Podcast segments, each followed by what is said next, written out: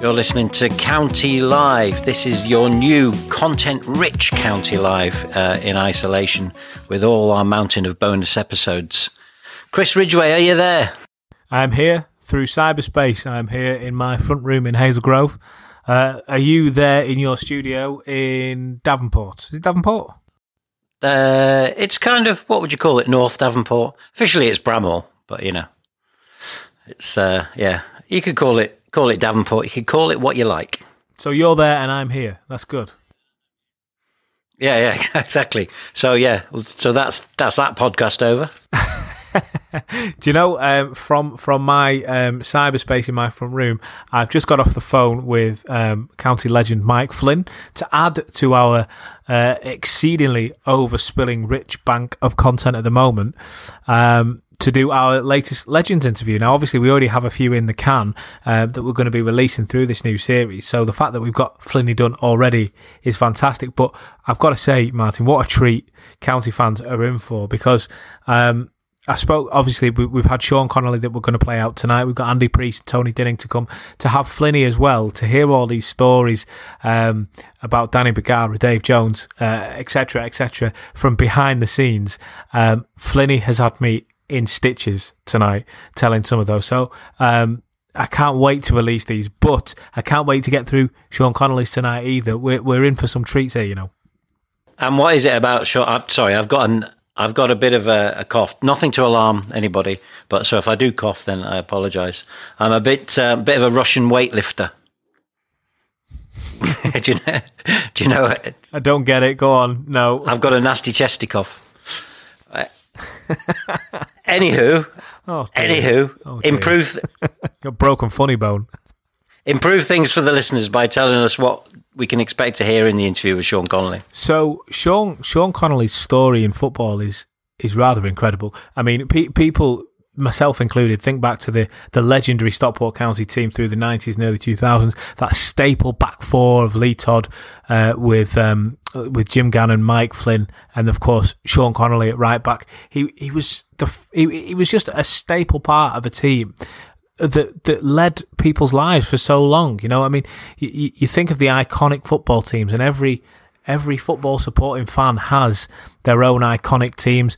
You know, you look back at the United teams when they were doing what they were doing, the Liverpool teams that you will know as well as anyone that were winning all the trophies that they were winning. Well, Stockport County fans have their own version of that. The 96-97 team, the team that almost got into those playoff places for the Premier League, the team that pushed that pushed and actually knocked out so many teams from higher divisions through that 96-97 season. Sean Connolly is a staple part of that. You know, he is completely in there. And then from there, he's gone on to play for Wolverhampton Wanderers, another big club, and then Tranmere Rovers, Rushden Diamonds. But then he goes on to be a physio, and he's a physio at the national Wales team. Now, you think about what Wales did in the Euros a few years ago when they were almost a surprise package, if you like. You've got the most expensive player in the world, Gareth Bale, answering to Sean Connolly to speak about his fitness levels and how to keep it up. And Gareth Bale, incredible footballer, his main attribute is his fitness, and Sean Connolly is essentially the guy looking after that at international level. He works with Aaron Ramsey, a Premier League player now at Juventus, but then also within his squad he's got Wayne Hennessey and Ashley Williams, two Stockport County icons from a pinnacle backline from a different time, a time when all other records were being broken, and other strong force defensive partnerships and whatnot were being spoken about. So he's got some stories to tell. It's an interview that I didn't expect. I didn't expect it to go the way it did, if I'm honest. And I'm really, really glad that we get to play this one first, because as a county fan, any county fan knows who Sean Connolly is. To hear the stories that he has to tell, it's well worth the half an hour, 40 minutes that it is. Get yourself a brew, get yourself a beer, get whatever you do to kick back and listen to this, because it's fantastic. The amount of managers that he played under, you know, the amount of games he got under his belt, and to have that, and as you say, it's not just the number of managers, but those names are all iconic names in football outside Stockport County. They're well-known managers who did things in the game. So the amount of learning that he's done under those managers and the amount of stories that he must have, you must have found it difficult to keep it down to the, what was it, half an hour, 45 minutes that he did do. So the managers he played under at Stockport County are the famous managers, if you like, through that time. It starts with Danny Bergara, pretty much the godfather of Stockport County. I think a lot of people would see him and Brendan Elwood, if you like, as the people that really kick-started where we are now. The fact that they brought Jim Gannon into the club is kind of synonymous there. But then he went on to play under Dave Jones, who he refers to as the best manager he played under. He then went under Gary Megson, of course, took County so close. He took them so close to the Premier League, which is, I mean, it's bizarre thinking of it now when you look at where they are in the league. But Sean opens up that he didn't really get on with Gary Megson. And, you know, Gary then went on to have this fabulous career where he's managed in the Premier League, a staple name in English football. He didn't really get on with him. But then under Andy Kilner, and it goes into how he played with Jim and whether he saw Jim go on to become a manager, what he learned, what he then took to the Wales squad, of course, played... worked, should I say, under Chris Coleman, whose stock was so high after the Euros. You know, it was a tremendous job that he did with Wales, and it was just all in all, it is a good football chat, especially if you're a County fan. Yeah, well, as I say, you know, it's something that I would want to listen. You know, if I saw that on the page and I didn't have an interest in Stockport County, I think that sounds like a kind of interview you'd want to listen to anyway. As you say, you know, especially with, you know, Wales, what they've done in the last 10 years and some of the players that are playing for Wales now, you know, that's, even that part of it, you know, I'm totally fascinated by. I quite like the fact that out of this training ground, you've got Gareth Bale speaking about his big move to Real Madrid. He's the most expensive player in the world. He's scoring bicycle kicks for fun in Champions League finals. You've got Aaron Ramsey, who's, you know, winning the FA Cup at Arsenal. He's doing, you know, playing under these incredible world-class managers, moving on to Juventus to, you know, go and conquer Europe and everything else. But then the real winners in the team, you've got Wayne Hennessey and Ashley Williams, who were talking to him about when they kept 9 clean sheets in a row at Stockport County. And I think the fact that those conversations are mixing and the fact that those players are on the same page, I enjoy hearing that. There's something quite nice to hear that Stockport County are in that Real Madrid, Juventus, Arsenal conversation that, let's be honest, let's have it right, 9 times out of 10, probably more than that, Stockport County don't come anywhere near that conversation. So the fact that they're there, it's nice. I like hearing, and I like hearing how those conversations unfold. Well, I've got a real soft spot for Wayne Hennessey's 9 clean sheets. And do you know why that is? Because that was when I started at Pure. He was in the middle of that. And I was, I had my music show and I used to help out a little bit, doing a little bit of sport here and there. So I was really, you know, after about 5 or 6, I was really willing, you know, Wayne to just keep those clean sheets going. So I have a real soft spot for that. And Pure, of course, Pure Radio was where we met and started working together, and caused the birth of this fantastic podcast that you're listening to now. What a time to be alive.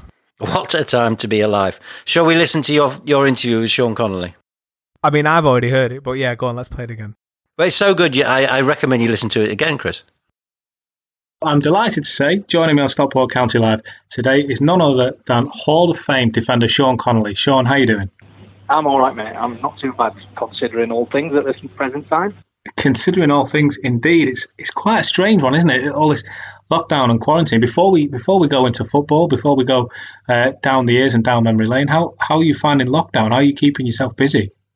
Well, I'm currently employed by the FAW, so my role at the moment is head of medical services and lead physio. So, a big part of what I'm doing at the moment is around the COVID-19 and, you know, just making sure that things are passed on to the relevant people, and even a little bit of general advice for staff members, whether that's mental health and well-being, or whether that's just general exercise stuff, really.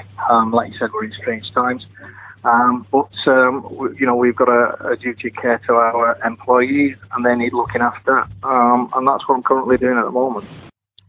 We were going to go on anyway to speaking about your time as a physio and things that you do outside of being a player. It's probably quite a good place to start, given That's how you're keeping your time busy. But how are players, how do you find players are coping when you speak to the different players that you work with? You know, these are guys that are used to being out training 3 or 4 times a week, going running, going to the gym, certainly not just sitting at home.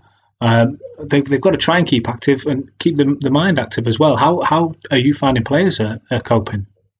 Well, it's a little bit different. My role at the moment is international football, so I only get to see a snippet of the players. It's not like when I was in club football when I retired. I'm working at Cardiff City and Crystal Palace. I had a day-to-day involvement with the players. I don't necessarily have a day-to-day involvement with the players these days, right. Although I do keep in touch, particularly leading up to International Week. I'll speak to the players and get to the clubs, etc., etc., but at the moment, it's interesting. I have spoke to a few of them, and like anybody else, I'm sure they're all finding it extremely tough because they're not able to do what these guys usually do, which is get out on a football field, play, exercise, join in, have a bit of banter. You know, everything that's around team sports, camaraderie, and all that's good for your mental health and well-being side of it is that these players are now sat inside, and I'm sure they'll tell you the same, sat inside with a missus or whatever, yeah. You know, and having to do things that they've never really had to do. So I think that's, and that's not just footballers, I think that's everybody. So it is difficult. I'm sure that everybody's, at the end of the tether, coming the end of the day, and sat twiddling the thumbs and actually don't know what the next few weeks is going to bring. But it is difficult, and it's not just footballers, it's everybody really, because I think we're all in this, a difficult period, and nobody realises or nobody knows what's happening next. I'm sure you're the same. I keep having people ask me, is there any word on what's going to happen with the leagues, any word what's going to happen with the season?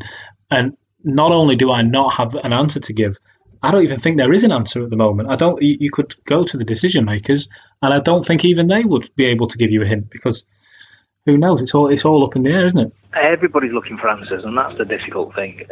Actually, nobody's got them answers. People are coming up with proposed ideas, and this could happen or that could happen, but actually nobody does know, and particularly from an international level. And we've seen the Euros cancelled this year, postponed to next year. I'm hearing lots of things from UEFA about what's going to happen if they can't finish the league, or they need to finish the league, the financial impact of what no football's doing. There's lots of things to consider. And like you said, everybody's after an answer, but actually nobody can give an answer because, we've not been here. We've not been here since this kind of scenario, since probably the Second World War. And, we're faced with difficult questions, and actually nobody really does know. So there's a lot of information out there, but nobody's actually putting their name on it because they don't know. Yeah. And we're in the same position. Don't get me wrong, I'm party to certain information, and I hear what's being delivered from UEFA from an international football perspective, and even a national level, whether that's the Welsh Premier League or whether that's the English Premier League. But again, nobody knows. Everybody's got different scenarios, and that's what everybody's working to is the scenario 1, 2, 3, and 4 because people don't know. Yeah, well, it brings us nicely, like I say, on this conversation of you being a physio now, during my research, but also just through following the club for so long, I came about this piece of information that you were training to become a physio before you even signed for Stockport County. So this isn't something you picked up to keep ticking over. It's for a start, I'm sure it's too much of a complex career to do that anyway, but you were part of this scene before you were playing, is that correct? Correct, yeah. I got released. I was at Rotherham as a kid. Got released when I was 16, and fortunately for myself, my parents had, ran the old education side of things down to me, and so I was all right. I was pretty switched on at school.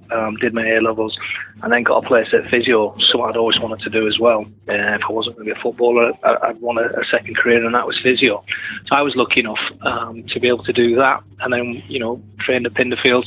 And it was whilst I was in my second year at Pinderfields playing semi-pro football. I got Stockport came and watched me. Danny Bergara, invited me down, played a couple of reserve games, and was keen to sign me. But I was always the case. I want to finish my degree, and as soon as I finish my degree, then I'll sign for you. And in the end, I was actually in my final year. I was playing in the first team. I made my debut at Preston. And then a few weeks later, I remember turning we were at Wembley that year, and I remember I was involved in the squad and turned it down because I'd got my finals on the Monday and couldn't make it. Interesting. And then so qualified, and then fortunately for me, I had 12 good years, and then on retiring again, picked up the physio bag literally. But I mean, I'd been managing to keep my hand in over the years, and that was it. So I've been really fortunate. Listen, the games I've been able to do two things that I've loved doing: physio and playing professional football. So I've been really lucky. I've worked in football for quite a while, Sean. Maybe not quite as long as yourself, but I don't think I've ever come across a legendary physio quite in the mould that I did at with Roger Wilde at County. Did you learn a lot from him? Was it good having someone so stable at the club who was, he was part of the furniture almost? That must have been great for you. I mean, we'll talk about Danny Bergara on the playing side, of course we will, but just as a physio, I mean, it must have been great having Roger there with you. Yeah, it's interesting because when I turned up at the club, Roger wasn't actually qualified as a physio. So Roger went on. Whilst I was there at the club, Roger was finishing his training off doing the part-time course at Salford. And so it was interesting. So I'd just come out of university. He was back at university doing his studies. And I remember we used to have some conversations. And I think the first, 6 months, 12 months, I hit it off really quite well with Roger because we got a lot in common. He was back doing his learning and doing the football side of it. And I was obviously learning the football side of it, which Roger had done. How long did it take you to master the art of the magic sponge? I mean, that's as far as my physiotherapy knowledge goes. I think it's like anything else. I think you're always learning, and I'll say that to any physio that I see now. Is that you never stop learning. The day that you think you've stopped learning everything, I mean, it's like anything. You just get wiser. You just see things, and you can relate to it. And I think the more I'm in the game, and I've made mistakes. I think you make mistakes as a player. You make mistakes as a physio, and I've certainly done that. I'll be the first to hold my hand up to that. But it's about learning and reflecting. And as I progressed as a footballer, you listen to different people and you pick up great ideas and you think, yeah, I can learn from him. And I'm the same from a physio point of view, is that, I've been lucky that I've learned. I've had to learn on my feet as I've gone on, but I've done the right thing, picked up some useful information and met the right people, and been supported by club doctors, other club physios, and the stupid thing is now is that I'm working at international levels. I'm surrounded by experts and people that are at the top of the field, and so it's pretty easy, really, if I'm honest. It's not, I've got all the support I want. I've got the games, I've got away games, I've got two doctors, I've got three physios, I've got three masseurs working for me, and I've got paramedics, and I've got everything there. Whereas when I first started, even back in 2005 when I came to Cardiff, I was just on my own. The doctor didn't travel to away games, and it was like that. When I was a player at Stockport, Roger was on his own, and doctors didn't travel. There was, medical kit and sports science stuff was non-existent. And you got by, and they were old-fashioned players that just got on with it, rolled sleeves up, and there was that about it. You didn't have the access to facilities, training ground, medical facilities, it just wasn't there. So the game's come a long way, and for the better. It is where it is. And I must admit, I enjoy doing what I'm doing. But again, it's a completely different role to what it was 10 years ago, and certainly 30, 20, 25 years ago when I was just starting out at Stockport. I've got to ask about your time with Wales as a physio. I was going to come to this later on, but while we're here, I'm sure there'll be plenty of people who want to hear about what it's like working with the likes of Gareth Bale and Aaron Ramsey. But from a county perspective, obviously, you'll know Ashley Williams extremely well. You'll know all about what he achieved with County. When you and Ash met on the Wales scene, was there ever any conversation about either of your experiences with County? Yeah, because we've got a similar background. I mean, Ash started off at non-league. He was at Ensford, I think. Yeah. And we've had a similar upbringing in the game, really. And so I get on really well with Ash, and still do. He's still involved. Wayne Hennessey's there. I mean, Wayne's the goalkeeper, and I think I always wind Wayne up because I think I turned up to watch Wayne at the end when he had was it 8 or 9 clean sheets? He's 9, and then he let, was it 6 or 7? I don't know. I think it was. And I always wind him up. you know, and it's funny.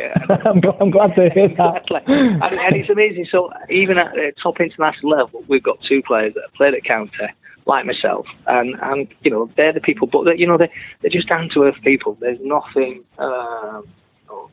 aloof about them. They are good professionals, good people, and they've got a lot of time, you know, and I get on really well with them, and it's slightly easy for myself because I've played the game, I think. Yeah. I've got that relationship with players, is that sometimes it's easier because I've been there, you know, without blowing my own trumpet. Is that once you when you cross that white line on a Saturday afternoon at 3 o'clock, you know, I've been there, done it, and I know what it's like being injured, and I know what it's like the pressures and the frustrations of playing professional football. So you know, it's a useful background that I've got, but I love doing what I'm doing, and people like Ashley Williams and Wayne Hennessey are tremendous and good professionals. Just slightly off topic, I have to ask why you're here. I did a little bit of work with Real Madrid a while ago. Gareth Bale, is he that good when you see him on the training pitch? He's frightening when he's at his best, isn't he? Oh, yeah, unbelievably. I mean, just the man's a specimen. He's an athlete. He's just everything about him when you see him. And he's a nice fella, and I get on really well with him. And people find it strange, but I want to talk about Gareth is, I actually never taught football to him, because you can't begin to imagine the pressures that man gets on a day-to-day, what it's like to play for Real Madrid. And all we ever talk about is golf. He's got a passion for golf. That tends to be our little, that's his release. Are you much of a golfer, Sean? Are you any good? I still like a game of golf. Cool. Although my daughter's a lot better than I am now. Really? So, yeah. But that's a different story. But yeah, and so yeah. I mean, he's a great lad. But he is. You just have to sometimes stand and watch him kick a football. How he kicks a football, I can't even kick a football like that anymore. And he's just a supreme athlete. Let's move on to your time, beginning with Stockport County. You touched on it before. You played a few games in the reserve. Danny Bergara, watching you play at semi-pro level over in Sheffield. Danny Bergara, many see him as almost the modern-day godfather of county. There's so many stories, the different people that you speak to, the tales that they have of Danny, his legendary style, the way he handled match day issues, his players around him. What were your first impressions of Danny? Because this is your first venture into professional football, if you like. I know you said it didn't work out with Rotherham. So you've got Stockport County, big club, coming, having a look and talking to you. And it's Danny Bergara is your introduction to that. How did you find all that?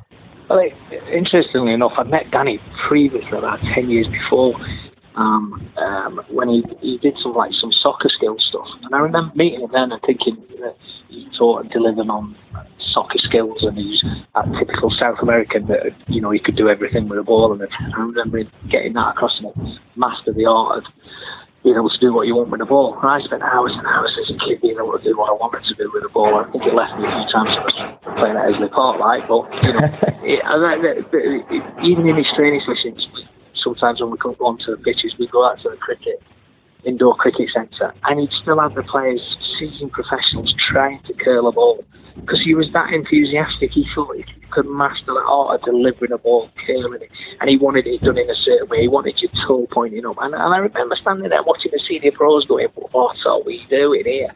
But it was that, you know, it was that desire to make people better at what they were doing, and his enthusiasm for the game was second to none. And I can hear his flip-flops now coming up the corridor, but, you know, before the team talk, sat in that changing room, when you could hear him coming up, and then he'd stand there at the end of the table and he'd start telling you stories about pilots in the war, and if these pilots, before they go to war, and if they shit themselves, you're going to die. And he was trying to then, that was his analogy for playing football. So you've got to go out to this pitch and perform, but you're not going to shit yourself.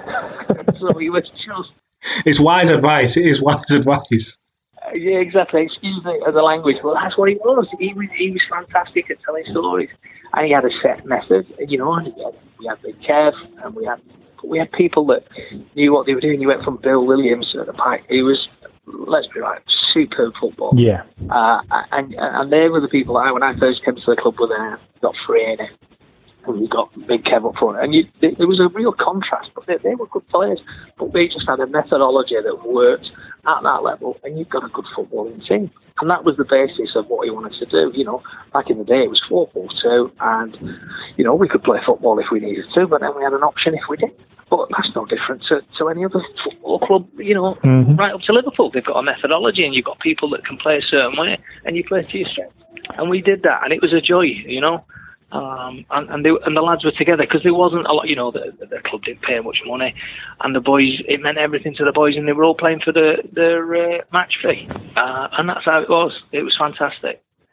I mean, you'll know as well as anyone, this stage of football, where we are at the moment with the game, football managers come and go so frequently, yet within your spell at County, you played with 4 managers who really have their own chapter within the club, all saying different things, all, you know, got things to hang their hats on, be it as players or as managers. And then to have played under all 4 of those, Danny Bergara, Dave Jones, Gary Megson, and Andy Kilner, you've got a real kind of broad church of experience, if you like. Just when you look back at that time, with your time at County, what have you been able to take from the club and take onto your obviously successful life after within the game? I think the biggest thing I can take is that if you put you get the right bunch of players together, regardless of whatever level you're at, and you can build them as a team and get them playing together and playing for each other, is that you can go and achieve whatever you want, no matter what level you're playing at. You know, you still see it from time to time, you know, where you get your lower division clubs going and they cause problems for the big teams. But I think back in them days, we didn't have so many an influx in international players as what you've got at the top end, like you've got in the Premier League these days. But we had a team that were capable of playing against anybody. And we, you know, particularly under Dave Jones, when we started bringing in, you know, not better quality, just a different level of player. You know, you brought in Tom Bennett, you got in Chris Marsden. All of a sudden, you've got John Jeffries, you've got Kevin Cooper, you've got Lee Todd, and all of a sudden, you've got some good players that all proved that they could go on and play at higher levels. And all of a sudden, you know, every one of us were all good friends on and off the pitch. There wasn't any rivalry, anybody that didn't get on with anybody. And yet, we were all. But when you looked at it, we played some great football.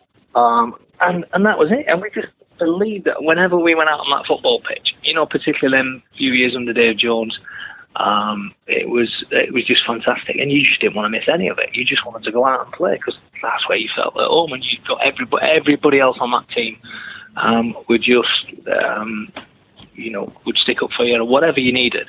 It was just class, you know. And you speak to all the players, and I'm sure they're the same. Is that'll be probably their best times in their careers.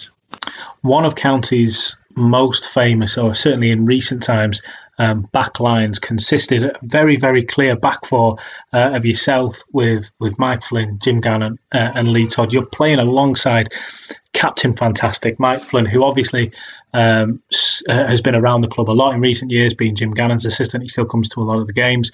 I've been fortunate enough to be in the position of having a chat with him on numerous occasions about various different things. And one thing he's always kind of put across to me was, it, like you say there, it was very much about mindset, particularly with him. He said, look, I was not the most skillful player. I wasn't gifted in that sense. But he said, I had the heart of a lion. You know, nobody was getting past me. If a ball's coming in the air, I'm having it. If anyone's running at me, if I don't think someone's performing in my team, then I'm speaking to them. Was that the kind of feel that you got from Flinny playing? You know, you're the guy playing alongside him. What was that like? No, exactly. And he was captain for the club, not because he was, like you said, technically the best footballer, but he just led by example. He knew he was going to be there every week, and he wore his heart on his sleeve, and that was it. And you know, he wasn't particularly great at talking on the pitch, but he just knew that he was going to give up 100% every game, and he was there. And you just knew where his limitations were, and he was the first to admit what his limitations were, and he never tried to do anything different, and that was it. You know, he was good at heading, which he was fantastic at, and he was good at man marking, and he was good at defending, and that was Mike Flynn, and that's why he was his captain, and that's why he was a legend. You know, and that was the right mix at that time in a great footballing team. And then he knew what his limitations were. He'd get it, he'd win it, and he'd pass it on to somebody else. His job was done. And I think that's the sign of a good player, when you know what your limitations are, you know what your weaknesses and what your strengths are. And that was why it was such a successful team. Well, that team, that almost the pinnacle of that team, if you like, was a famous night in Chesterfield, that accumulating county being promoted. I guess the best part about this job from my side is when I'm preparing these interviews, when I'm preparing to get ready to do these kind of shows, I get to watch all these clips back just to refresh my memory and see all these. I was just a kid in those days. Being in the stands, being in the terraces. I have one moment in particular that I'll bring up a little bit later on for yourself, but watching that 96-97 season back, watching the scenes at Chesterfield, what do you remember from that very night when County got the victory, sealed promotion, it was job done with a game to go? What did you think about that? What sticks in your mind from that night? You know, what sticks in my mind the most is that I didn't come back to Stockport with a team. I lived in Sheffield and I went home. And that was the worst, it's the biggest, one of the biggest regrets I've got in my career. Really? I should have gone back to the finger post, or I should have gone back to... And I wish that, and that is one of the, I remember me and Chris Marsden went somewhere and had a quiet pint. And that was it. And I didn't really celebrate it as much as probably what I should have done. And I've regretted it to this day. Weird, isn't it? But, I mean, the night was a... I don't think we played particularly well. I think we started the game off well. It was a heavy pitch.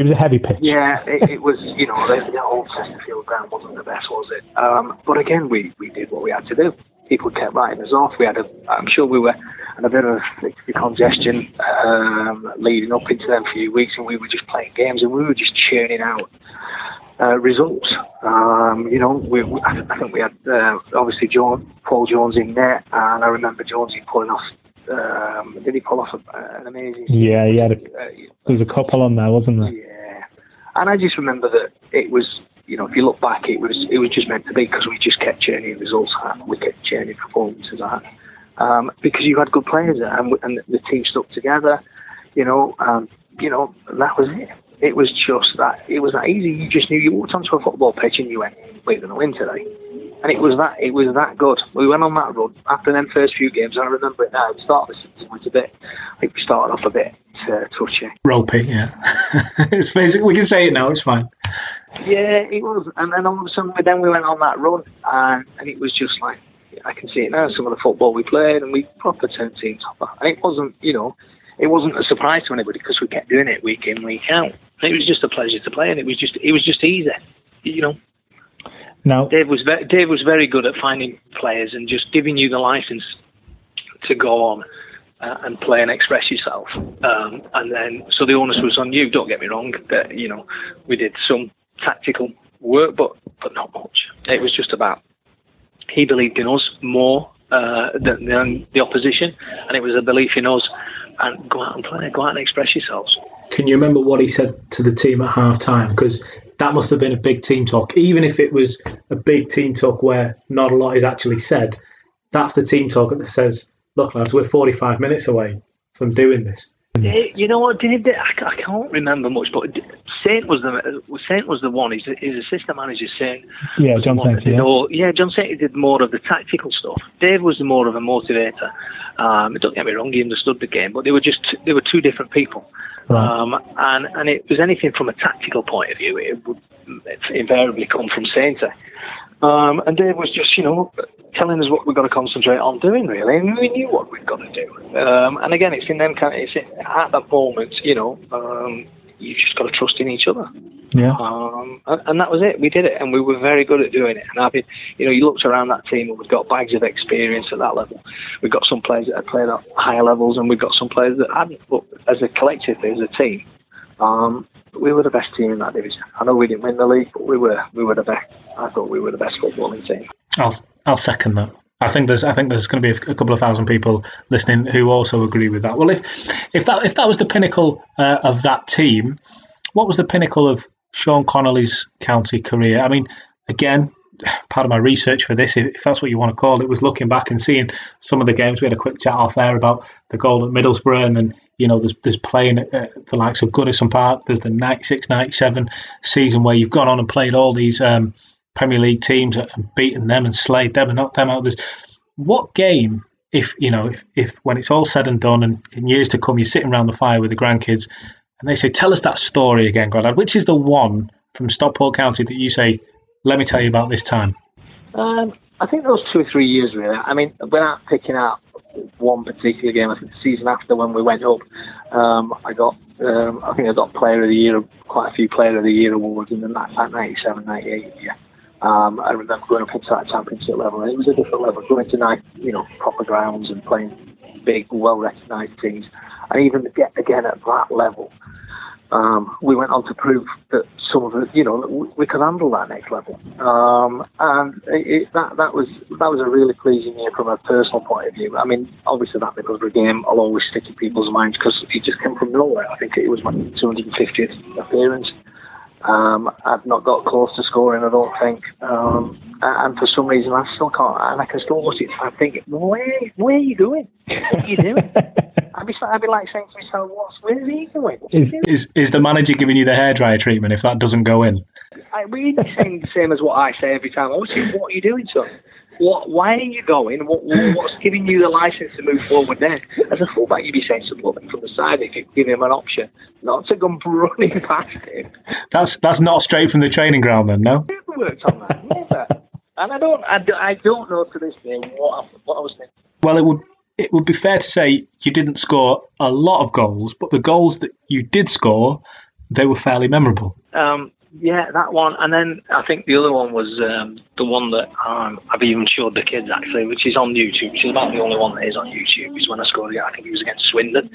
When I hit it with my left foot, I picked the ball up in our own half and then just basically swung it up left Duke. I'd like to say I picked point that, I picked the top bin lid. And put it in there, but I didn't. I just swung it, and that was it. But I do remember. To be fair, I remember scoring a diving header against Tranmere. That was my favourite Sean Connolly goal. That I was sitting in the Cheadland watching that, and I could not believe what I had just seen. And you know what? I've never seen it since. It's on YouTube. I'm going to send you the link after this call. I will send you the link. Oh mate, well there we go then. I never even knew. Get the kids around. Bring everyone around. This afternoon. We're all bored in the house. They don't know. Dad never played football. He's a physio. So I'll show them that one. Yeah. So that was quite good because I think we were down to 10 men, and I think that was one of Andy Kilner's first games. I think. But it was an interesting one. Yeah, because I scored a couple in there. With the head. That was unusual for me. I think it was I only scored 8. But that time just in general was good. I think the Middlesbrough one was always memorable because of what it stood for personally, our first ever goal, and the occasion itself, which was brilliant for Stockport County. We actually went up there and won them, and we actually gave them a big shock. Yeah. I think that was the surprising thing. Seeing the county faithful there at the back, and it was just a good night. We were playing proper players. I mean, I remember looking at Giannino thinking, "Wow, where's this kid from?" I was fortunate enough to interview Giannino a few years ago, and I was speaking to him off air, and I said, "I work with Stockport County. Do you remember them?" And the look that just fell on his face before he tried to go, "Oh, I think I remember playing." Yeah, you remember playing them, and we both know that you remember playing them, but we won't go there. I feel I have to bring up what we mentioned off air a moment ago. But it's interesting that as a kid growing up, I always played up front. I always played up front as a winger. Never ever played back in defence. And it wasn't until I was like 18, 19 and went and played non-league that I moved back. Right. But there you go. But I didn't prove that to be that prolific, did I really? I think you did enough in other areas. So we move on. So Dave Jones comes, Gary Megson comes, Andy Kilner comes. You then leave County to go with Dave Jones, if I'm not mistaken, to Wolves, and then join him again at Cardiff. Your career goes on. You retired in 2005, Rushden Diamonds. As a player who obviously knew the game, being as a physio and as a player, but also football players, you will know better than I, but they have this feeling inside them, and when the end is coming, you have to kind of accept it. How was it for you to say, I've had a good career, I've got the physio that, you know, I want to progress in now. I'm going to hang them up. Was that an easy decision for you to make? It was a really easy decision, only because I'd had a year at Rushden Diamonds, which was different. I'd not particularly enjoyed the football down at that lower level, although Rushden Diamonds as a club themselves were fantastic. Mm. They've got an unbelievable little stadium and setup down there near Northampton, and it was all right. But again, it was a level of football that was just poor at best. And then it got to that stage where everybody knows that the career's coming, not towards an end, but you get into your mid-30s and you're sort of like thinking, well, it's going to happen. If it's not happening this year, it's going to happen next year. And when I get offered a job like go and be the number one physio at Cardiff City, it was simple, because that was going to be, as it is now, that's going to be my career for the next 25 years. So what I didn't want to do was finish a career and not have a job to go to. And it was just a natural progression. So I didn't even think twice about it. It was just right. We were living in Stafford at the time when I'd moved down to Wolves, and it was like, right, we're moving to Cardiff.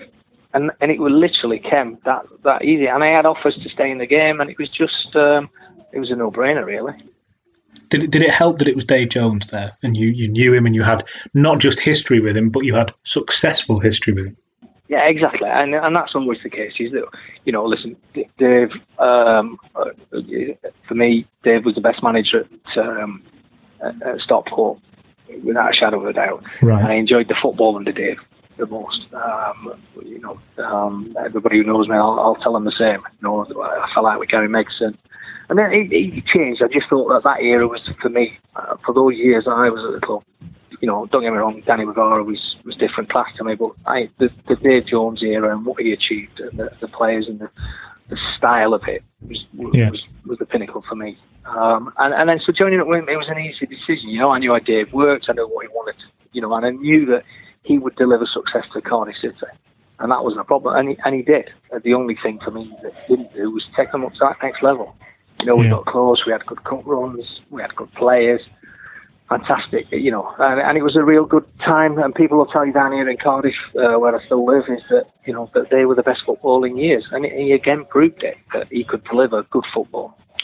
And it was a joy to be involved in on the other side of it, because I was watching Dave work from the opposite side and being part of his staff and what he thought and how and what he did in the game and how he wanted to achieve by bringing in certain players, and he brought in players like Steve McFair, Peter Whittingham, who sadly passed away a couple of weeks ago.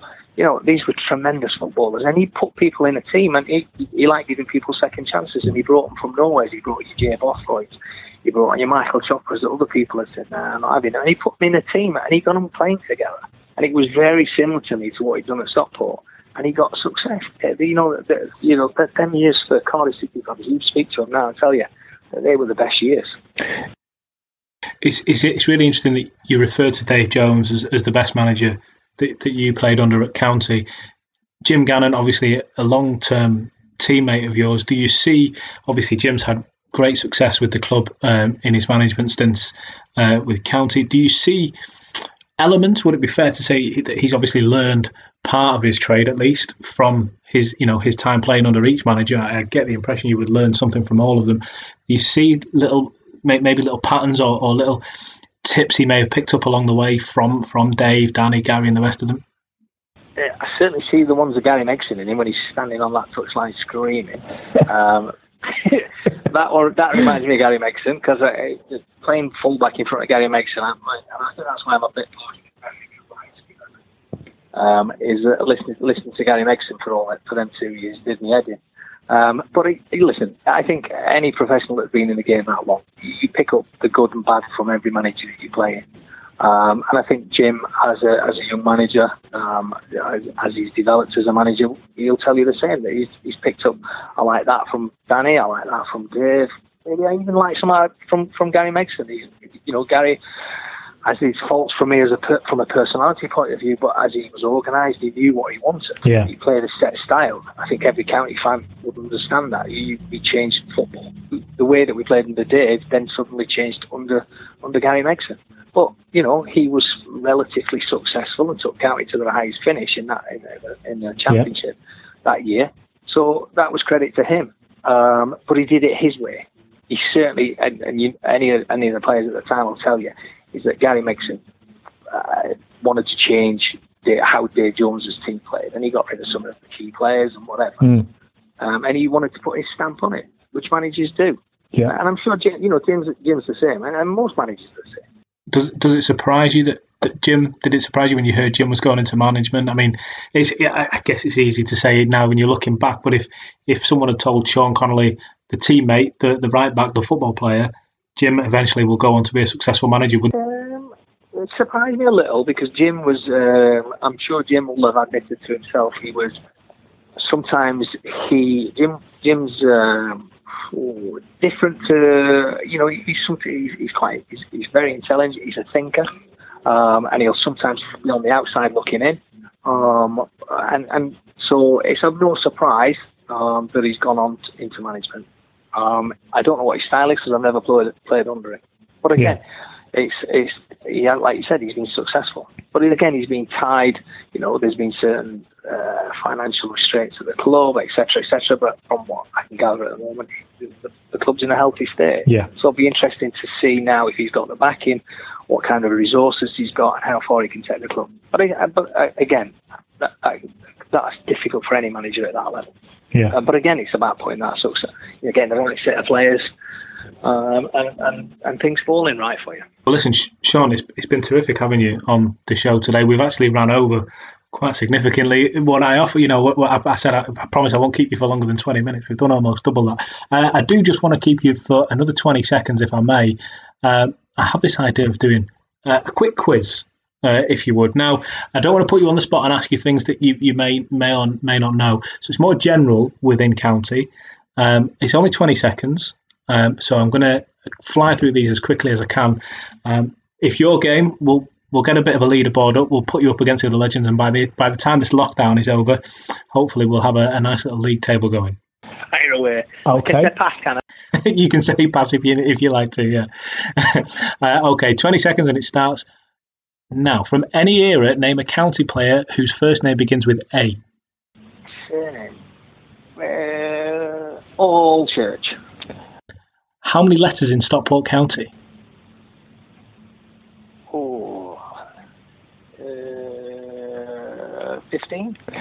Sean, correct. Sean, can I just ask you very quickly, what was your shirt number at county? 2. Well, that's how many questions we got through in the 20 seconds. I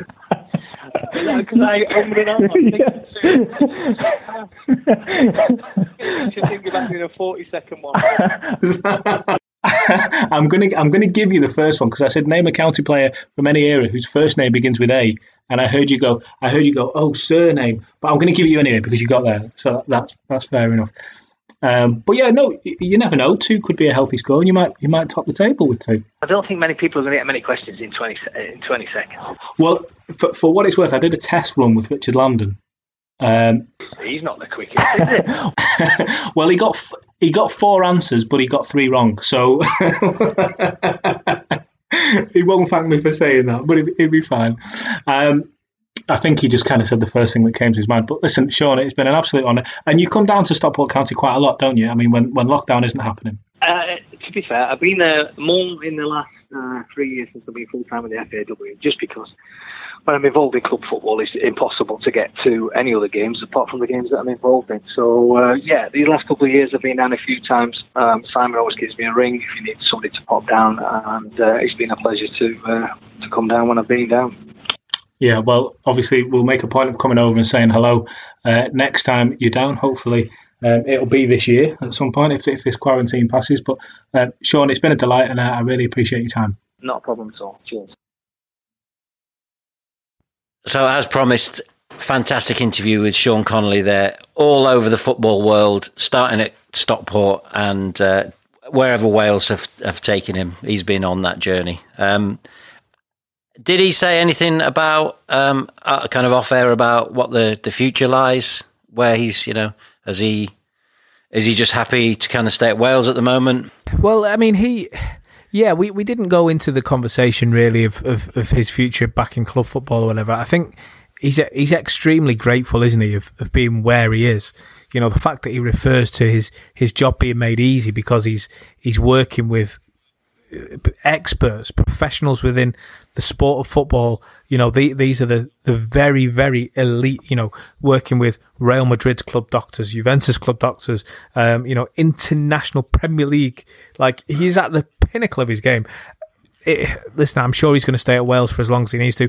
If for whatever reason he steps out of that role in the future, he's not going to be short of offers, is he? You know, let's be honest. He's been physio at Cardiff, you know, another Premier League club that he's had a massive experience with, and he's a thoroughly well-educated but a thoroughly nice guy who knows football. He's been a player, he's been a physio, he's been at the very, very top level.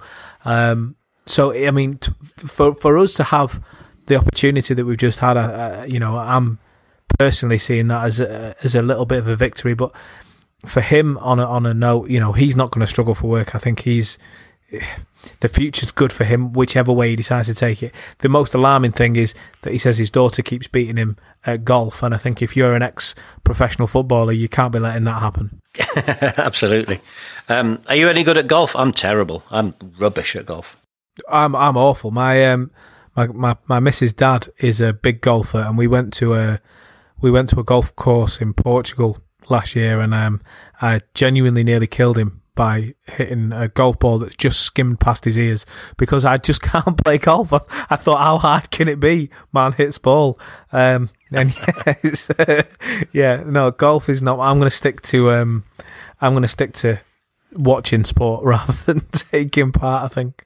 So coming up next on the County Live bonus isolation series is another top three. In the last one, you decided the top Kevin Francis was Kevin Francis. Yes, I mean, he was always going to be, wasn't he? Kevin Francis was the pinnacle Stockport County striker. The fact that Flinney refers to him so much in his interview tonight that you'll hear next week is testament to that. It's you know, Kevin Francis is something else. But the next topic that we have with Sam Byrne isn't so clear cut. We're talking about big off the field moments, iconic off the field moments, and there's quite a few in there that you would say, what moment off the field was Stockport County? I'm looking forward to hearing that one.